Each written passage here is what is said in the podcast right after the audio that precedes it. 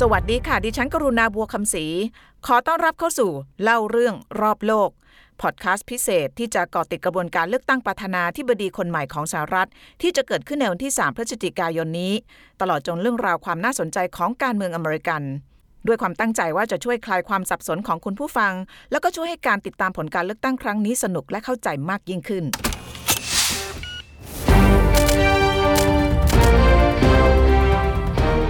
สวัสดีค่ะท่านผู้ฟังคะกลับมาพบกับเล่าเรื่องรอบโลกกับดิฉันกรุณาบัวคำศรีซึ่งมาตามสัญญานะคะ สัปดาห์ละสองครั้ง จนกว่าการเลือกตั้งสหรัฐจะสิ้นสุดลง เราก็จะกลับไปหนึ่งครั้งเหมือนเดิมนะคะสัญญาว่าจะมาให้สม่ำเสมอ จะเป็นครั้งหรือสองครั้งก็แล้วแต่ความอนุเคราะห์เรื่องเวลาที่ดิฉันมีนะคะก็สัญญากับท่านผู้ฟังไว้ว่า ตั้งแต่ช่วงนี้จนถึงเลือกตั้งสหรัฐก็คือในวันที่ 3พฤศจิกายน ซึ่งจะตรงกับวันที่ 4 ของบ้านเราเนี่ยก็จะเป็นเรื่องของการพูดคุยทั้งเรื่องของข้อมูลข่าวคราวอัปเดต รวมถึงพื้นฐานความรู้ทั่ว ๆ ไปเกี่ยวกับการเมืองอเมริกัน เพื่อที่จะให้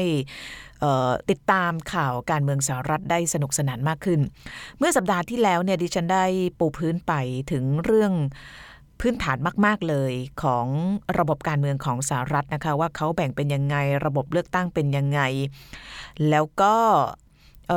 จะดูยังไงให้การเลือกตั้งสนุกนะคะ สัปดาห์นี้ตอนที่สองเนี่ยจะมาพูดถึงเรื่องนี้ คือแต่ก่อนเนี่ยดิฉันก็ก็ไม่เคยจริงๆที่ไม่เคยรู้มาก่อนนะคะว่ามีเรื่องแบบนี้อยู่ด้วยจนกระทั่งเราลงไปดูในรายละเอียด นั่นก็คือเรื่องของสิทธิการเลือกตั้ง นะคะท่านผู้ฟังหลายท่านอาจจะสงสัยว่าเอาเรื่องนี้มาพูดทำไม เพราะว่าสหรัฐเนี่ยก็เป็นประเทศต้นแบบ ในเรื่องประชาธิปไตยถึงแม้ว่าใครบางคนจะแอบไม่ชอบทรัมป์อยู่ก็ตาม แล้วบอกว่าทรัมป์เนี่ยเป็นเเขาเรียกว่าทำให้ประชาธิปไตยในสหรัฐสั่นคลอน แต่ว่าอย่างไรก็ตามสหรัฐต้องถือว่าเป็นประเทศที่มีพื้นฐาน แล้วก็พัฒนาการทางด้านประชาธิปไตย ที่หลายประเทศใช้เป็นต้นแบบนะคะแต่ว่าในประเทศที่เป็นต้นแบบด้านประชาธิปไตยอย่างสหรัฐเนี่ยมันก็มี จุดว่างจุดโหว่มีข้อบกพร่องมากมาย แล้วข้อบกพร่องที่ดิฉันบอกไปว่า ไม่เคยคิดว่ามันจะมีเลยเนี่ย มันก็มีก็คือข้อบกพร่องแล้วก็ความพยายามที่ยังมีการกีดกันสิทธิการเลือกตั้ง สิทธิการเลือกตั้งก็คือทุกคนที่เป็นพลเมืองนะคะพลเมืองไทยอายุ 18 ปี ทุกคนมีสิทธิเลือกตั้งหมดนะคะเป็นสิทธิขั้นพื้นฐานของมนุษย์เลย ถึงแม้ว่าบางประเทศอาจจะ เลือกไปแล้วก็อย่างนั้นอย่างนั้นนะคะแต่ว่าทุกคนก็มีสิทธินะว่างั้นเถอะ แต่ว่าสหรัฐเนี่ยปรากฏว่าสิทธิในการเลือกตั้ง ซึ่งเป็นสิทธิขั้นพื้นฐานของระบอบประชาธิปไตยเนี่ยมันมีความพยายามจะดึงกลับมาทำไมเน้นใช้คำว่าดึงกลับมา ดึงกลับมาก็เพราะว่าแต่ก่อนเนี่ยออสหรัฐอเมริกาเนี่ยเมื่อสักร้อยกว่าปีก่อนเนี่ยสิทธิในการเลือกตั้งมันเป็นภาษาอังกฤษเรียกว่าเป็น privilege ก็คือเป็นสิทธิพิเศษที่มีไว้สำหรับ คนผิวขาว แล้วก็คนที่เสียภาษีเท่านั้น ต่อมามีการต่อสู้ มีการเรียกร้องจากกลุ่มคนที่ถูกกดขี่นะคะแล้วก็กลุ่มคนที่เป็นคนชายขอบโดยเฉพาะคนผิวดำ ซึ่งในอดีตเนี่ยก็เป็นทาสไม่มีสิทธิ์ในการเลือกตั้งใด ๆ ไม่มีสิทธิ์อะไรทั้งสิ้นเนี่ยพัฒนาการก็เรื่อยมาจนกระทั่งคนผิวดำเนี่ยมีสิทธิ์ในการเลือกตั้ง แต่ว่าไม่น่าเชื่อ ว่าสิทธินี้กำลังจะถูกดึงกลับไปครั้งแบบเนียนๆแบบเนียนๆด้วย เพราะว่าไม่ได้เป็นประเภทแบบหน้าตาเหมือนทาสสมัย 200 กว่าปีที่แล้วนะคะแต่ว่าสิทธิในการเลือกตั้งเนี่ยปรากฏว่า น่าสนใจนะประเด็นนี้เอางี้ก่อนนะคะเล่าให้ฟังสั้นๆก่อนในเรื่องของออคนผิวดำสถานะของคนผิวดำในสหรัฐนะคะก็ต้องย้อนกลับไปตั้งแต่คนแอฟริกันเนี่ยถูกนำมาที่ทวีปอเมริกาเป็นครั้งแรก ตอนนั้นเนี่ยคนสเปน ชาวสเปนก็เป็นเขาเรียกอาณานิคมนะเป็นเจ้าอาณานิคมเป็นชาติที่เดินเรือเก่งมาก เดินทางออกไปทั่วโลกนะคะไปล่าอาณานิคม ไปถึงแอฟริกาเนี่ยก็ไปกวาดต้อนคนแอฟริกันผิวดำนะคะกลับมาที่สหรัฐเพื่อนำมาเป็นแรงงานทาสตั้งแต่ช่วงทศวรรษที่ 1560 นะคะมาถึงเนี่ยก็อย่างที่บอกเนี่ยทาสก็แปลว่าไม่มีความเป็นเรียกศักดิ์ศรีของความเป็นมนุษย์ อยู่เลยนะคะก็ถูกใช้แรงงาน ถูกริดรอนสิทธิต่างๆ นานา ถูกปฏิบัติเหมือนเป็นสินค้านะคะเหมือนเป็นสินค้าคนที่สนใจบริษัทอเมริกันก็คงจะรู้ดีก็จะไม่เล่ามากนะคะเออก็มีความพยายามที่จะปลดแอกตัวเอง ตลอดมาในช่วงหลายร้อยปีนะคะตลอดศตวรรษที่ 17 แล้วก็ 18 จริง ๆ แล้วในช่วงที่มีการทำสงครามเพื่อประกาศอิสรภาพ ตอนนั้นเนี่ยอังกฤษเนี่ยพยายามเขาเรียกเป็นเจ้านานิคมของคนสหรัฐนะคะก็ก็มีการต่อสู้กัน ตอนนั้นคนแอฟริกันจำนวนมากเนี่ยเข้าร่วมเป็นทหาร ทั้งฝั่งของเจ้านานิคมอังกฤษ แล้วก็ฝั่งของสหรัฐเองนะคะเพราะว่าตอนนั้นหวังว่าถ้าเกิดตัวเองได้มีส่วนร่วมในชัยชนะเนี่ยจะได้เป็นอิสระ ซึ่งตอนนั้นเนี่ยก็มีผลพอสมควรนะคะเพราะว่าหลังที่สหรัฐประกาศอิสรภาพเนี่ยก็มีหลายรัฐอย่างเช่นเพนซิลเวเนียนิวยอร์กนิวเจอร์ซีย์เนี่ยมีการเริ่มกฎหมายยกเลิกทาสแต่ว่าทาสก็ยังไม่หมดไปเพราะอะไร เพราะว่าทาสเนี่ย เป็นปัจจัยสำคัญในการผลิตของประเทศในช่วงนั้นนะคะธาตุถูกใช้ในไร่โดยเฉพาะไร่ฝ้ายนะคะออตอนนั้นการเติบโตเศรษฐกิจของสหรัฐเนี่ยขับเคลื่อนโดยการปลูกฝ้าย มีการใช้แรงงานทาสเป็นจำนวนมาก โดยเฉพาะรัฐที่อยู่ทางตอนใต้นะคะทางตอนเหนือเนี่ยจริง ๆ แล้วเนี่ยเขาเห็นความสำคัญของสิทธิของมนุษยชนเร็วกว่ารัฐทางตอนใต้นะคะ จำได้ว่าสักปี 1827 เนี่ยรัฐทางตอนเหนืออย่างเช่นนิวยอร์กเนี่ยมีการผ่านกฎหมายปลดปล่อยทาสแล้วนะคะแต่ทางใต้เนี่ยก็ไม่ยอมนะคะไม่ยอมยังคงมีการใช้ทาสอย่างทารุณแล้วก็ทรมานอยู่เยอะนะคะ ซึ่งตอนนั้นเนี่ยประเด็นเรื่องทาสเนี่ยทำให้เกิดความขัดแย้งระหว่างรัฐทางเหนือกับรัฐทางใต้ด้วยนะคะ จนกระทั่งเป็นส่วนหนึ่งที่ทำให้เกิดสงครามกลางเมือง ระหว่างรัฐทางเหนือและรัฐทางใต้ และสงครามกลางเมืองก็สิ้นสุดนะหลังจากสิ้นสุดเนี่ยคนที่ชนะตอนนั้นเนี่ยประธานาธิบดีอับราฮัมลินคอนเนี่ยเป็นประธานาธิบดีของสหรัฐ ก็ประกาศตัวต่อต้านการใช้แรงงานทาสอย่างชัดเจนนะคะซึ่งในประวัติศาสตร์เนี่ยก็ต้องถือว่าเป็นการปักหมุดสำหรับการที่จะปลดปล่อยคนผิวดำให้พ้นจากสภาพหรือว่าภาวะความเป็นทาสถูกมองว่า มีสิทธิอย่างน้อยเนี่ยความเป็นมนุษย์มากขึ้นนะแต่ว่าตอนนั้นเนี่ยต้องยอมรับว่าสิทธิอย่างการเลือกตั้งอย่างอะไรเนี่ยยังไม่มีนะคะยังไม่มีคนคนผิวดำยังถูกกดอยู่ ถึงแม้ว่าจะมีการปลดปล่อย แล้วก็เลิกทาสแล้วก็ตามนะคะเล่าไปเรื่อยๆเนี่ยพัฒนาการมันก็มีมานะคะคนผิวดำในช่วงนั้นเนี่ยถูกเลือกปฏิบัติ ถึงแม้ว่าจะมีการเลิกทาสแต่ก็ยังถูกเลือกปฏิบัติใครที่ติดตาม การเมืองอเมริกันก็คงจะรู้จัก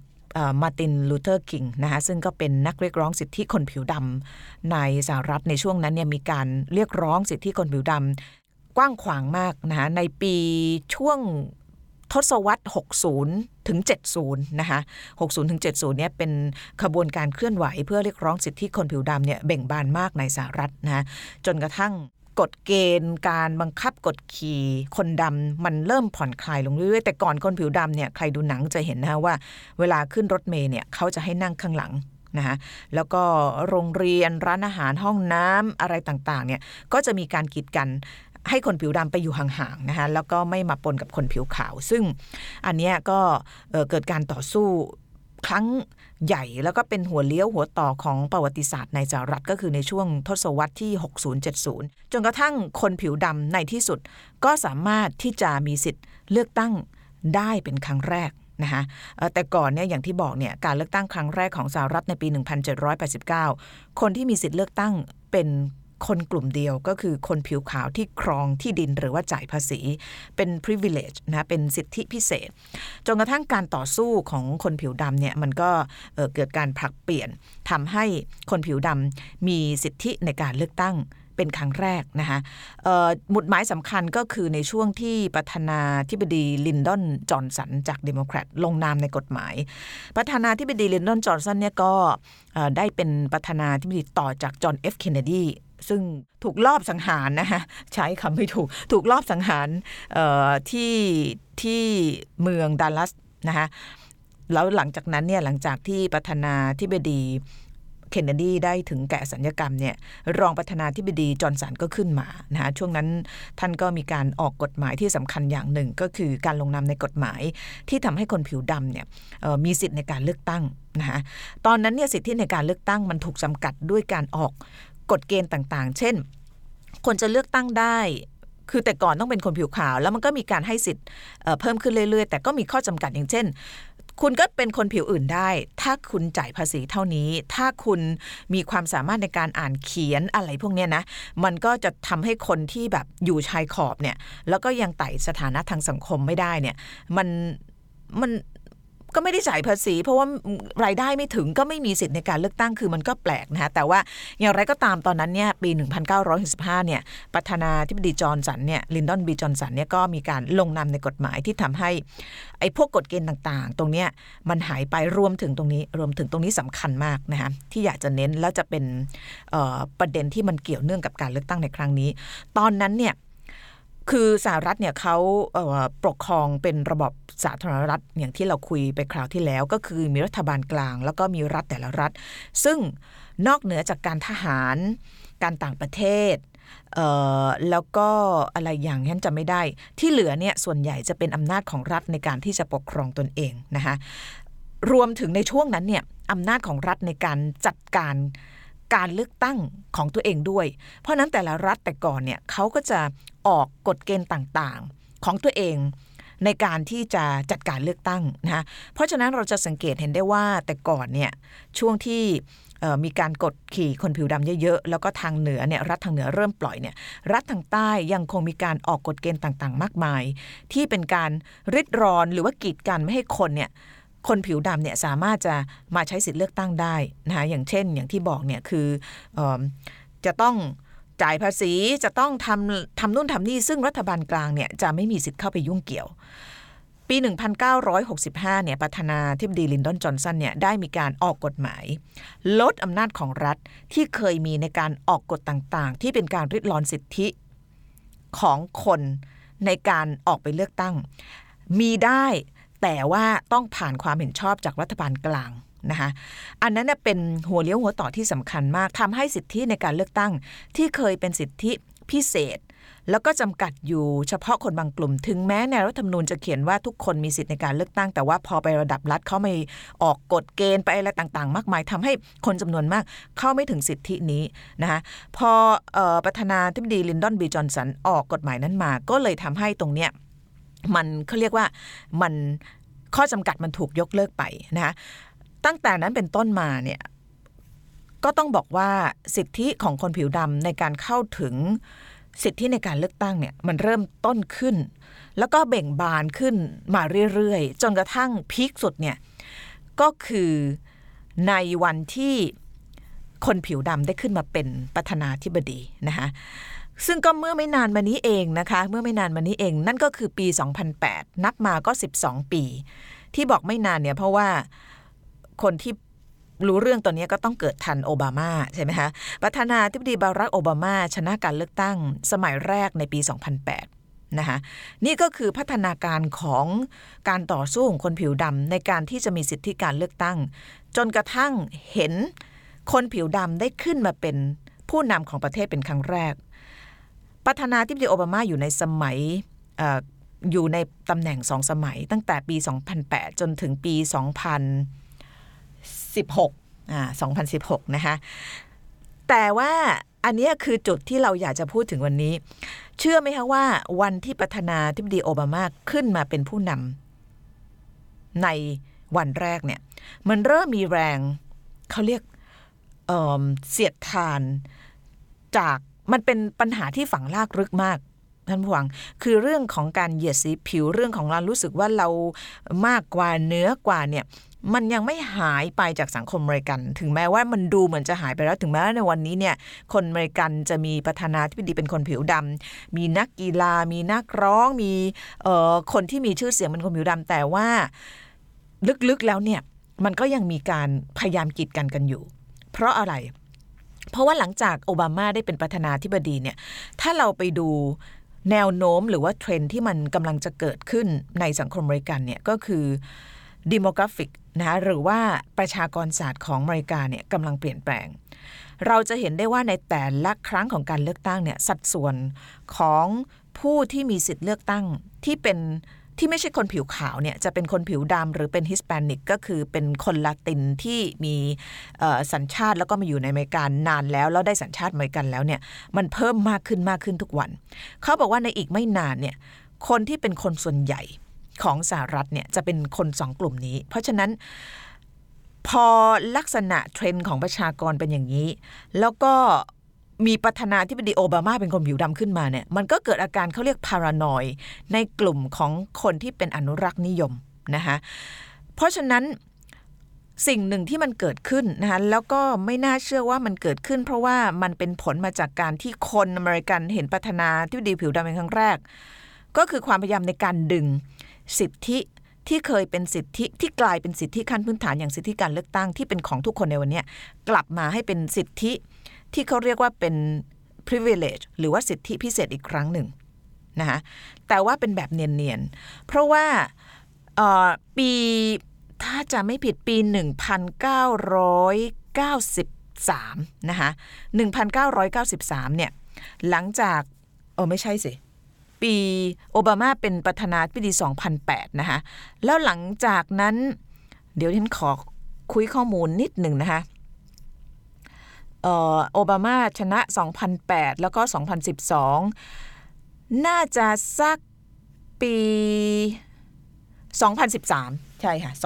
2013ศาลสูงสุดสหรัฐนะคะเป็นช่วงสมัยที่ 2 ของโอบามา ปี 2013 เนี่ยศาลสูงสุดสหรัฐ ตอนนั้นเนี่ยนำโดย ผู้พิพากษาสายนรักนิยมนะได้ตัดสินใจออกเขาเรียกคำตัดสินคำพิพากษาออกมาคำพิพากษาหนึ่ง ซึ่งถูกมองว่ามีความพยายามที่จะทำให้สิทธิพื้นฐานอย่างการเลือกตั้งเนี่ยมันมีข้อจำกัดมากขึ้น ก็คือให้รัฐ 9 รัฐที่เป็นรัฐทางตอนใต้เนี่ยสามารถกลับมาออกกฎระเบียบเลือกตั้งของตัวเองได้ คือจำจำได้ไหมช่วงสักปี 1960 กว่าๆเนี่ยประธานาธิบดีลินดอนบีจอนสันเนี่ยคลายกฎเกณฑ์นี้ไปแล้วนะคะรัฐแต่ละรัฐไม่สามารถที่จะไปออกกฎเกณฑ์กติกาตามใจตัวเองได้แล้วต้องผ่านรัฐบาลกลาง ปี 2013 นะผ่านมา 60-70 ปี ปรากฏว่าศาลสูงสุดสหรัฐเนี่ยโดยสายอนุรักษ์นิยมเนี่ยให้9รัฐในทางใต้ ซึ่งเป็นรัฐที่ในอดีตเป็นรัฐที่ใช้ทาสเนี่ย กลับมาออกกฎระเบียบในการเลือกตั้งตัวเองได้ ซึ่งมันมีผลกับการเลือกตั้งครั้งนี้มากนะคะอออย่างเช่นตอนนี้ในรัฐเท็กซัสเนี่ยทำไมเขามองว่ามันเป็นการพยายามจำกัดสิทธิการเลือกตั้งของคนผิวดำอีกครั้งหนึ่งถ้าเกิดคนที่ไปอเมริกาจะรู้นะคะว่าพื้นที่ในสหรัฐเนี่ยมันกว้างใหญ่ไพศาลมากนะคนเวลาจะเดินทางเนี่ยคนต้องมีรถ เป็นประเทศที่พึ่งพารถนะคะไม่สามารถพึ่งพารถขนส่งสาธารณะได้อย่างในยุโรปนะคะเพราะว่าด้วยความที่พื้นที่มันกว้างใหญ่ไพศาลแล้วด้วยความที่สหรัฐเนี่ยเป็นพื้นที่ที่ให้พื้นที่กับรถมากกว่าพื้นที่ของขนส่งสาธารณะ เพราะฉะนั้นคนที่อยู่ในสหรัฐส่วนใหญ่เนี่ยคนที่อยู่ในพื้นที่ที่อาจจะไกลๆ คือบางทีเมืองเมืองหนึ่งเนี่ย ถ้าคุณไม่มีรถเนี่ยคุณไม่สามารถจะไปแม้กระทั่งในเมืองของตัวเองได้นะแล้วก็ความใหญ่โตกว้างขวางแล้วการเดินทางที่ลำบากถ้าคุณไม่มีรถเนี่ยมันเลยทำให้รัฐบางรัฐตอนนี้มีการออกกฎเกณฑ์บางอย่าง เพื่อที่จะทำให้คนเหล่านั้น ซึ่งส่วนใหญ่เป็นคนผิวดำเป็นคนยากจน เป็นคนชายขอบเนี่ยไม่สามารถจะเข้าถึงการเลือกตั้งได้ อย่างเช่นในเท็กซัสตอนนี้รัฐเนี่ยมีการออกกฎเกณฑ์ว่าบัตร หรือว่ากล่องที่จะหย่อนบัตรเลือกตั้งล่วงหน้าเนี่ย มีได้เขตละกล่องเท่านั้น แล้วสหรัฐมันใหญ่โตมากท่านผู้ฟัง เอาอย่างอย่างสมมติว่าวันเลือกตั้งเนี่ยคลองเตยเนี่ย มีจุดจุดเดียวให้เราไปหย่อนบัตร ลองนึกดูว่ามันจะมันจะขนาดไหนขนาดเขตคลองเตยของเราเนี่ยนั่งมอเตอร์ไซค์รับจ้างไปก็ได้อะไรไปก็ได้แต่ว่า มันทำให้คนเกิดความไม่สะดวกอย่างยิ่งนะคะอันนี้พูดเฉพาะการเลือกตั้งล่วงหน้านะคะตอนนี้ทำให้คนเนี่ยกำลังพยายาม ประท้วงแล้วก็ส่งเรื่องไปศาลแต่ว่าเข้าใจว่าล่าสุดเนี่ยศาลจะตัดสินมา ให้รัฐมีอำนาจในการกำหนดกฎเกณฑ์นี้ได้นะนี่เป็นหนึ่งตัวอย่าง แล้วก็ยังมีอีกหลายอย่างนะคะที่คนมองว่าในครั้งนี้เนี่ยคำตัดสินของศาลที่มีเมื่อตอน 2 ปี 13 เนี่ยทำให้รัฐทางตอนใต้เหล่านี้พยายามจำกัดสิทธิของคนในการเข้าถึงการเลือกตั้งโดยเฉพาะคนผิวดำนะคะเพราะฉะนั้น คนที่เคยคิดว่าหรือเราที่เคยคิดว่าเออสหรัฐเนี่ยเป็นประเทศที่เปิดกว้าง เป็นเสรีประชาธิปไตยเป็นอะไรต่างๆ นานา ผ่านไป 200 กว่าปีนะคะของการก่อตั้งประเทศผ่านไปไม่รู้กี่ร้อยปีของการเรียกร้องสิทธิเลิกทาสเนี่ยวันนี้ยังเห็นเขาเรียกผลผลิตของการเหยียดการกีดกัน โดยเฉพาะคนผิวดำอยู่นะคะซึ่งมันก็น่าสนใจเพราะมันเกิดขึ้นในปรากฏการณ์ท่ามกลางสังคมบริกันที่มีความ แบ่งแยกมากขึ้นในเรื่องของสีผิวนะคะเพราะฉะนั้นนี่ก็คือประเด็นที่เราอยากจะคุยกันในวันนี้นะคะ เวลาเราพูดถึงการแบ่งแยกสีผิวบางทีเราอาจจะนึกไม่ถึงว่ามันลงลึกไปถึงเรื่องของความพยายามที่จะกีดกัน ในการที่จะให้คนเหล่านี้มีสิทธิในการเลือกตั้งด้วย ทั้งๆทที่มันเป็นสิทธิขั้นพื้นฐานที่ประชากรที่พลเมืองทุกคนควรจะมีนะคะเอาละค่ะวันนี้เราเล่าเรื่องรอบโลกกับ การเมืองบริกันลาไปก่อนนะคะ เดี๋ยวพบกันสัปดาห์หน้าก็จะมีเกร็ดเล็กเกร็ดน้อย ประวัติศาสตร์รวมถึงมุมมองต่างๆ ที่เกี่ยวข้องกับการเลือกตั้งบริการมาฝากกันวันนี้สวัสดีค่ะ